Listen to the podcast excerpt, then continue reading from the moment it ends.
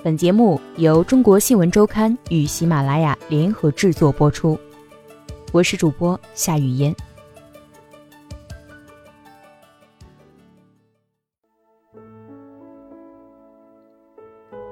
十月二十九日闭幕的中共中央十八届五中全会上，对计划生育政策作出了调查，决定全面实施一对夫妻可生育两个孩子的政策。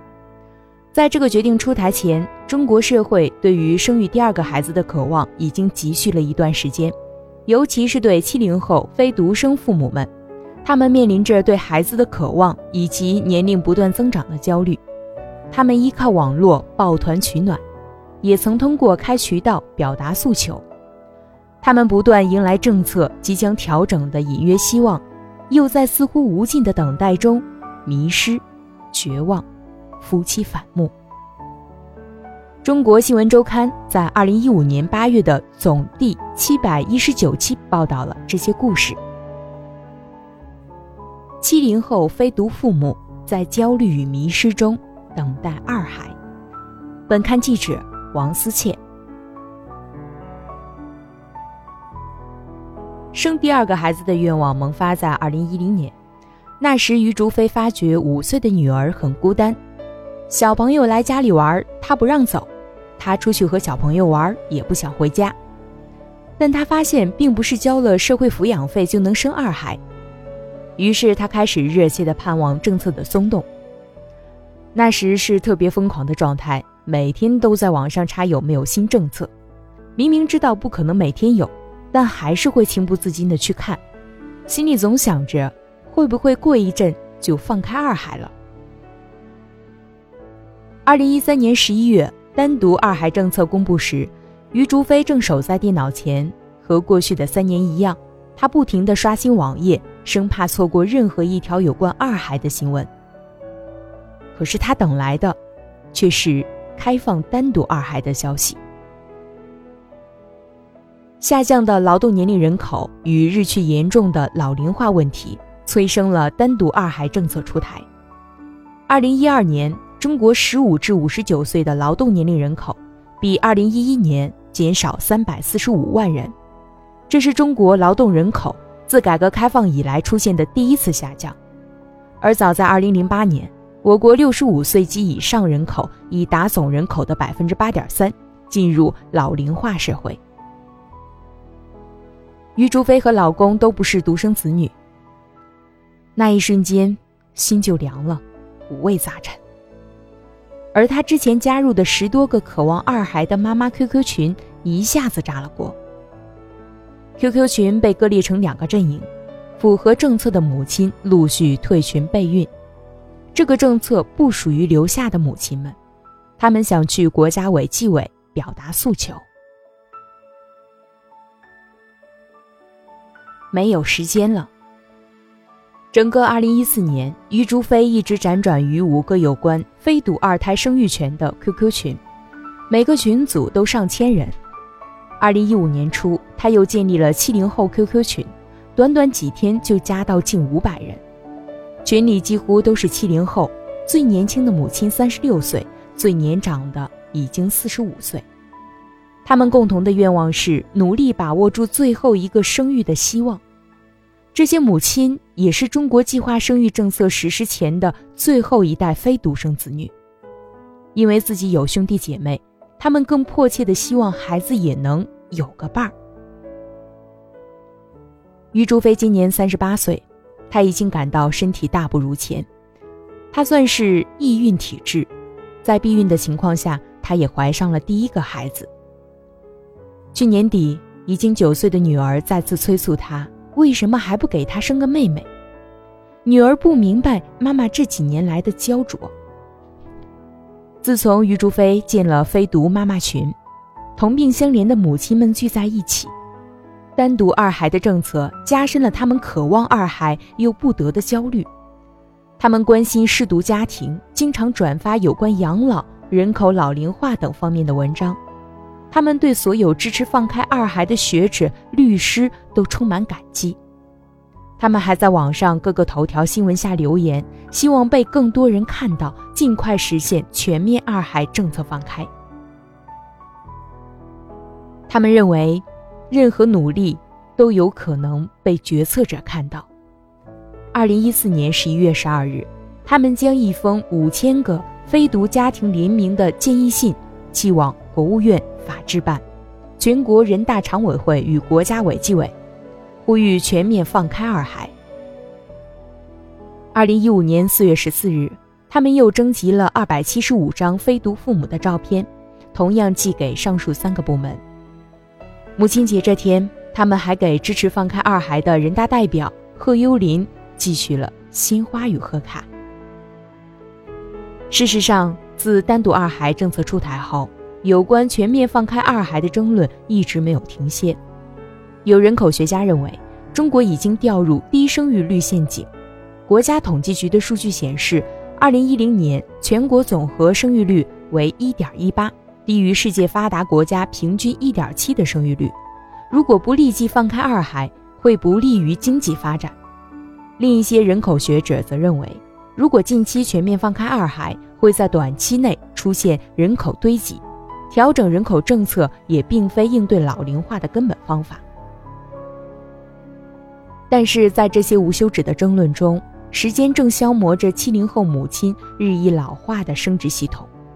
能不能给七零后非独母亲开放绿色通道呢？于竹飞这样期待着，他们没有时间了。他们也在 QQ 群里抱怨政策的不公平。有时你会觉得他们过于执着，那是因为他们的等待在希望与绝望中不断交替，变得焦虑不堪。在与记者的两次通话中，吉林的秦小溪。哭了五次。她原本在北京工作，与丈夫结婚生子后，便辞职回到老家吉林。现在她的丈夫在中石油上班，是全家的经济支柱。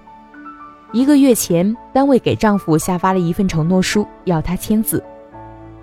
一看到这个文件，脑子都大了。单位不让生二孩，我根本看不进去究竟内容是什么，只能签字。秦小溪的丈夫说。我老公比我还想要二孩，秦小溪对中国新闻周刊说：“她的丈夫今年四十岁，他们的儿子刚刚三岁。在二零一二年儿子出生时，秦小溪想要二孩的愿望并没有现在这样强烈。直到二零一三年底，单独二孩政策出台，催化了他的期待。秦小溪认为是国家要逐步放开二孩了，一下子希望被点燃。”当时真的很开心，生二孩的意愿变得非常强烈。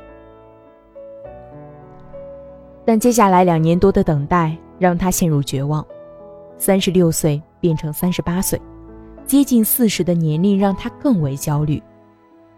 这两年里，国家卫计委多次回应，全面放开二孩没有时间表。生活中，我们找不到人诉苦。二零一二年，于竹飞曾和姐姐同时怀上第二个孩子，姐姐在湖南老家交了几千元罚款，生下一个男孩，而人在北京的于竹飞却只能选择流产。于竹飞的丈夫是北京人，在央企工作，如果生下二孩，除了要缴巨额罚款，丈夫还会失去工作，孩子也会变成黑户。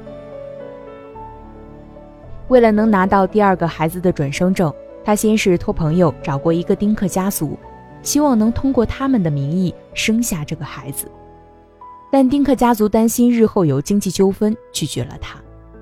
他甚至潜入一个同性恋 QQ 群，希望能让行婚的同性恋者为他的二孩申请一个准生证。他想尽了各种千奇百怪的方法，只为了给孩子一个合法的身份。其实能用钱解决的问题都不是问题，关键是不能在北京给孩子上户口。如果两个孩子分隔两地，一个在北京上学，另一个却要东躲西藏，对孩子也是伤害。二零一三年，一个河南超生男孩长大后雇凶杀死父亲和姐姐的新闻，对于竹飞震撼很大。得知怀孕一个月后。于竹飞躺在了人流的手术台上，内心很害怕，那是一块肉从你身上扯下来，我很愧对这个孩子。三年后再提起这件事情，于竹飞还是流泪了。他觉得后悔。如今姐姐的孩子已经三岁，一看到这个孩子，他就想起自己的孩子。他和我越亲，我就越难过。今年七月七日，秦小溪在 QQ 群里说：“我已经下定决心要怀孕生二宝。”在群里，他能获得现实中没有的支持。尽管秦小溪的姑姑劝他不要生二孩，但现在已经没有什么可以让他改变主意。有时，这些非独妈妈在群里的发言和发泄，像自言自语，却也是一种自我鼓励和自我激励。于竹飞说：“有的妈妈说我一定要去备孕，但结果却没有去做；也有人真的备孕了，怀上了，但是最终还是流掉了。但无论他们如何选择，这些决定在这里都能被理解。我们是彼此心灵的慰藉，生活中。”我们找不到人诉苦。有些生二孩的妈妈没有家人支持。此外，如果心愿被工作单位发现，他们会成为重点监控对象。在现实生活中，他们不得不把巨大的焦灼隐藏起来，心事没人诉说。因为政策，把已有独生子女的妈妈分成了不同的人群。有人想再生却不得。也有许多能生二孩却不想生。目前，中国单独二孩的目标人群约有一百一十万，其中八零后占百分之六十九点二，七零后占百分之二十点一，九零后占百分之八点六。国家卫计委的调查显示，百分之三十九点六，超过四百万的目标人群有再生育打算。政策出台之初，国家卫计委的预期是。单独二孩政策能每年为全国新增约二百万人口，井喷式的申请和激增的出生人口是当时人们普遍担忧的问题。但事实上，截止二零一五年五月底，全国仅有一百四十五万对夫妻提出再生育申请，一百三十九万多对办理了手续，而实际生育数则会更少。二零一四年出生人口仅比二零一三年多了四十七万人。二零一五年七月十日，国家卫计委召开例行发布会，有记者问：“全面二孩是否有新举措？”国家卫计委计划生育基层指导司司长杨文忠表示：“当前主要任务是要继续组织实施好单独两孩政策。生育政策的调整将按照中央的部署，依照法定程序逐步调整完善。”这是半年来国家卫计委第六次回答有关全面二孩的提问。相比之前的回应，卫计委这次的口气让敏感的七零后母亲再次看到了一丝希望。在过往的例会上，针对全面放开二孩的提问，国家卫计委新闻发言人宋树立曾多次辟谣，并回应记者称没有新的态度。七月二十二日，有媒体报道称，全面二孩政策最快可能在年内就开始实施，但国家卫计委再次否认，并称目前暂无全面开放生育二孩的时间表。以后这个孩子的一切要靠你。广西扶绥县的张萌决定去做流产手术，她今年四十二岁。告诉丈夫自己怀孕的消息时，张萌试探着说：“这次我想辞职了。”一阵沉默过后，这个四十五岁的男人终于开口：“你决定了，我也没办法阻拦你。家里还有十几万，给你凑够二十万。”你辞职，我们离婚，以后这个孩子的一切都要靠你，你也不能回来了，这个后果你自己想。曾经为了逼她流产，丈夫放话：你要是生下来，我就去找计生委抓你。张萌和丈夫都是当地的高中老师，如果超生，他们会被开除。单独二孩开放前，有两个老师就因为超生被开除了。被开除后一年，单独二孩开放，他们符合政策了，但也无法回到原来的工作单位。张萌也不可能偷偷生下孩子。我们县城很小，夫妻吵架，全县城都能传开，更别说多生一个孩子了。唯一的办法就是辞职离开。但张萌已经做了十七年老师，她不舍得这份工作。张萌哭了三天三夜，一直肿着眼睛。她不敢在丈夫面前哭。从知道怀孕到去流产，她和丈夫商量了七天。这七天里，她每天都看新闻，总是想，也许奇迹会在下一秒出现。当林颖告诉丈夫怀上第二孩时，丈夫问她：“你是不是算计我？”随后就遭到丈夫的强烈反对。虽然是非独七零后，但林颖和丈夫都不是公职人员，生二孩并不会影响工作。至今，林颖都不明白为什么丈夫会如此排斥二孩。自从知道林颖怀孕，丈夫见到居委会大妈也抬不起头，每次都要低着头带着孩子赶紧走。她做了一辈子老实人，我怀孕，她像干了坏事儿一样心虚。丈夫几乎没有睡过安稳觉，在高速路开车时，他睡着了，车撞在隔离带上，还好没有受伤。丈夫却对她说：“我还不如死了好。”林颖看着眼前的丈夫，几个月时间几乎衰老了十岁。朋友说：“你们把孩子留下，就要把市区的学区房卖掉，置换一套郊区的房子，你们的生活质量会下降。”不止一个档次，还严重影响儿子的教育。为了一个未知数，值得吗？林颖的丈夫对她说：“如果你要这个孩子，咱们就离婚，我净身出户，我受不了这种心理压力。”林颖和丈夫从小相识，她从没想到过丈夫会提出离婚。丈夫真的从家中搬走，住进办公室，开始和林颖冷战。林颖最终同意让丈夫陪自己去医院做人流。从医院出来，林颖明显感觉到丈夫松了一口气，她不再垂头丧气，也不再含胸驼背，她不再想和丈夫讲话。现在，她在婚姻中已经难以找到安全感。我们不要等了吧？现在七零后非独母亲的等待显得焦灼而盲目。他们会为一个风吹草动而兴奋不已，几乎每个采访对象都问记者：“哎，最近有什么消息吗？你觉得什么时候能放开二孩啊？”但是，没人能给他们答案。现在，我真的等不起了，为什么不能再生一个孩子呢？秦小溪说。秦小溪的丈夫同意妻子备孕，打算一旦妻子怀孕，他就辞职。就当我下岗了吧，重新再找工作。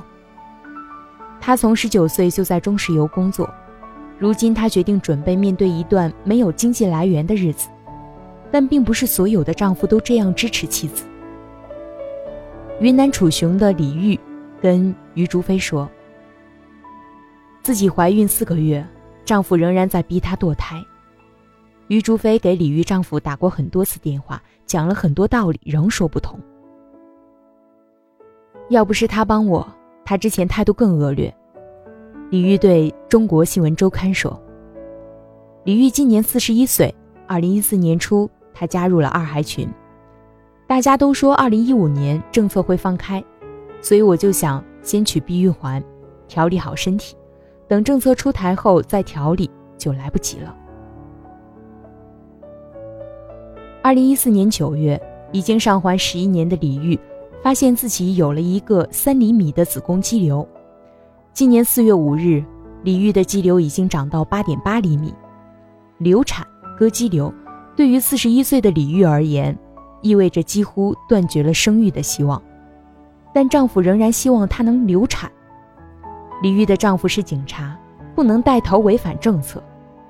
李玉和丈夫都是家里唯一的大学生，家人供她读书不容易，她不能因为这个。丢了工作，怀孕四个月，他们争执了三个月。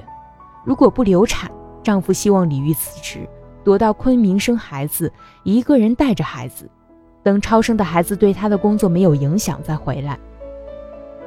意外的是，最终因为婆婆的坚持，丈夫终于接受了这个胎儿，但为了掩人耳目，李玉也搬出了家，一个人住进了新房子，房间还有装修的味道。她就睡在阳台上。七月十一日，她去做了四维彩超，子宫内的肌瘤已经长到十点八厘米，而孩子依然健康。一周前，丈夫摸到了已经六个月的胎儿的胎动，她接受了。今后我们都要共同面对。于竹飞已经不再奢望七零后母亲会等到政策到来。文中七零后非独母亲均为化名，